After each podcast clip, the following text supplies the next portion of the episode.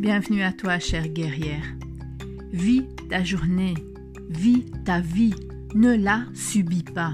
Regarde autour de toi la beauté de ce matin, cette lumière qui attire ton cœur, ton âme, qui t'appelle à l'action, à la bonne action. Reformule ton intention. Souviens-toi pourquoi tu veux ce changement. Lève-toi et apprécie cette journée car elle partira dans très peu de temps. Profite de cet instant. Connecte-toi avec tes sentiments, ce sentiment de puissance en toi, cette renaissance de ta foi.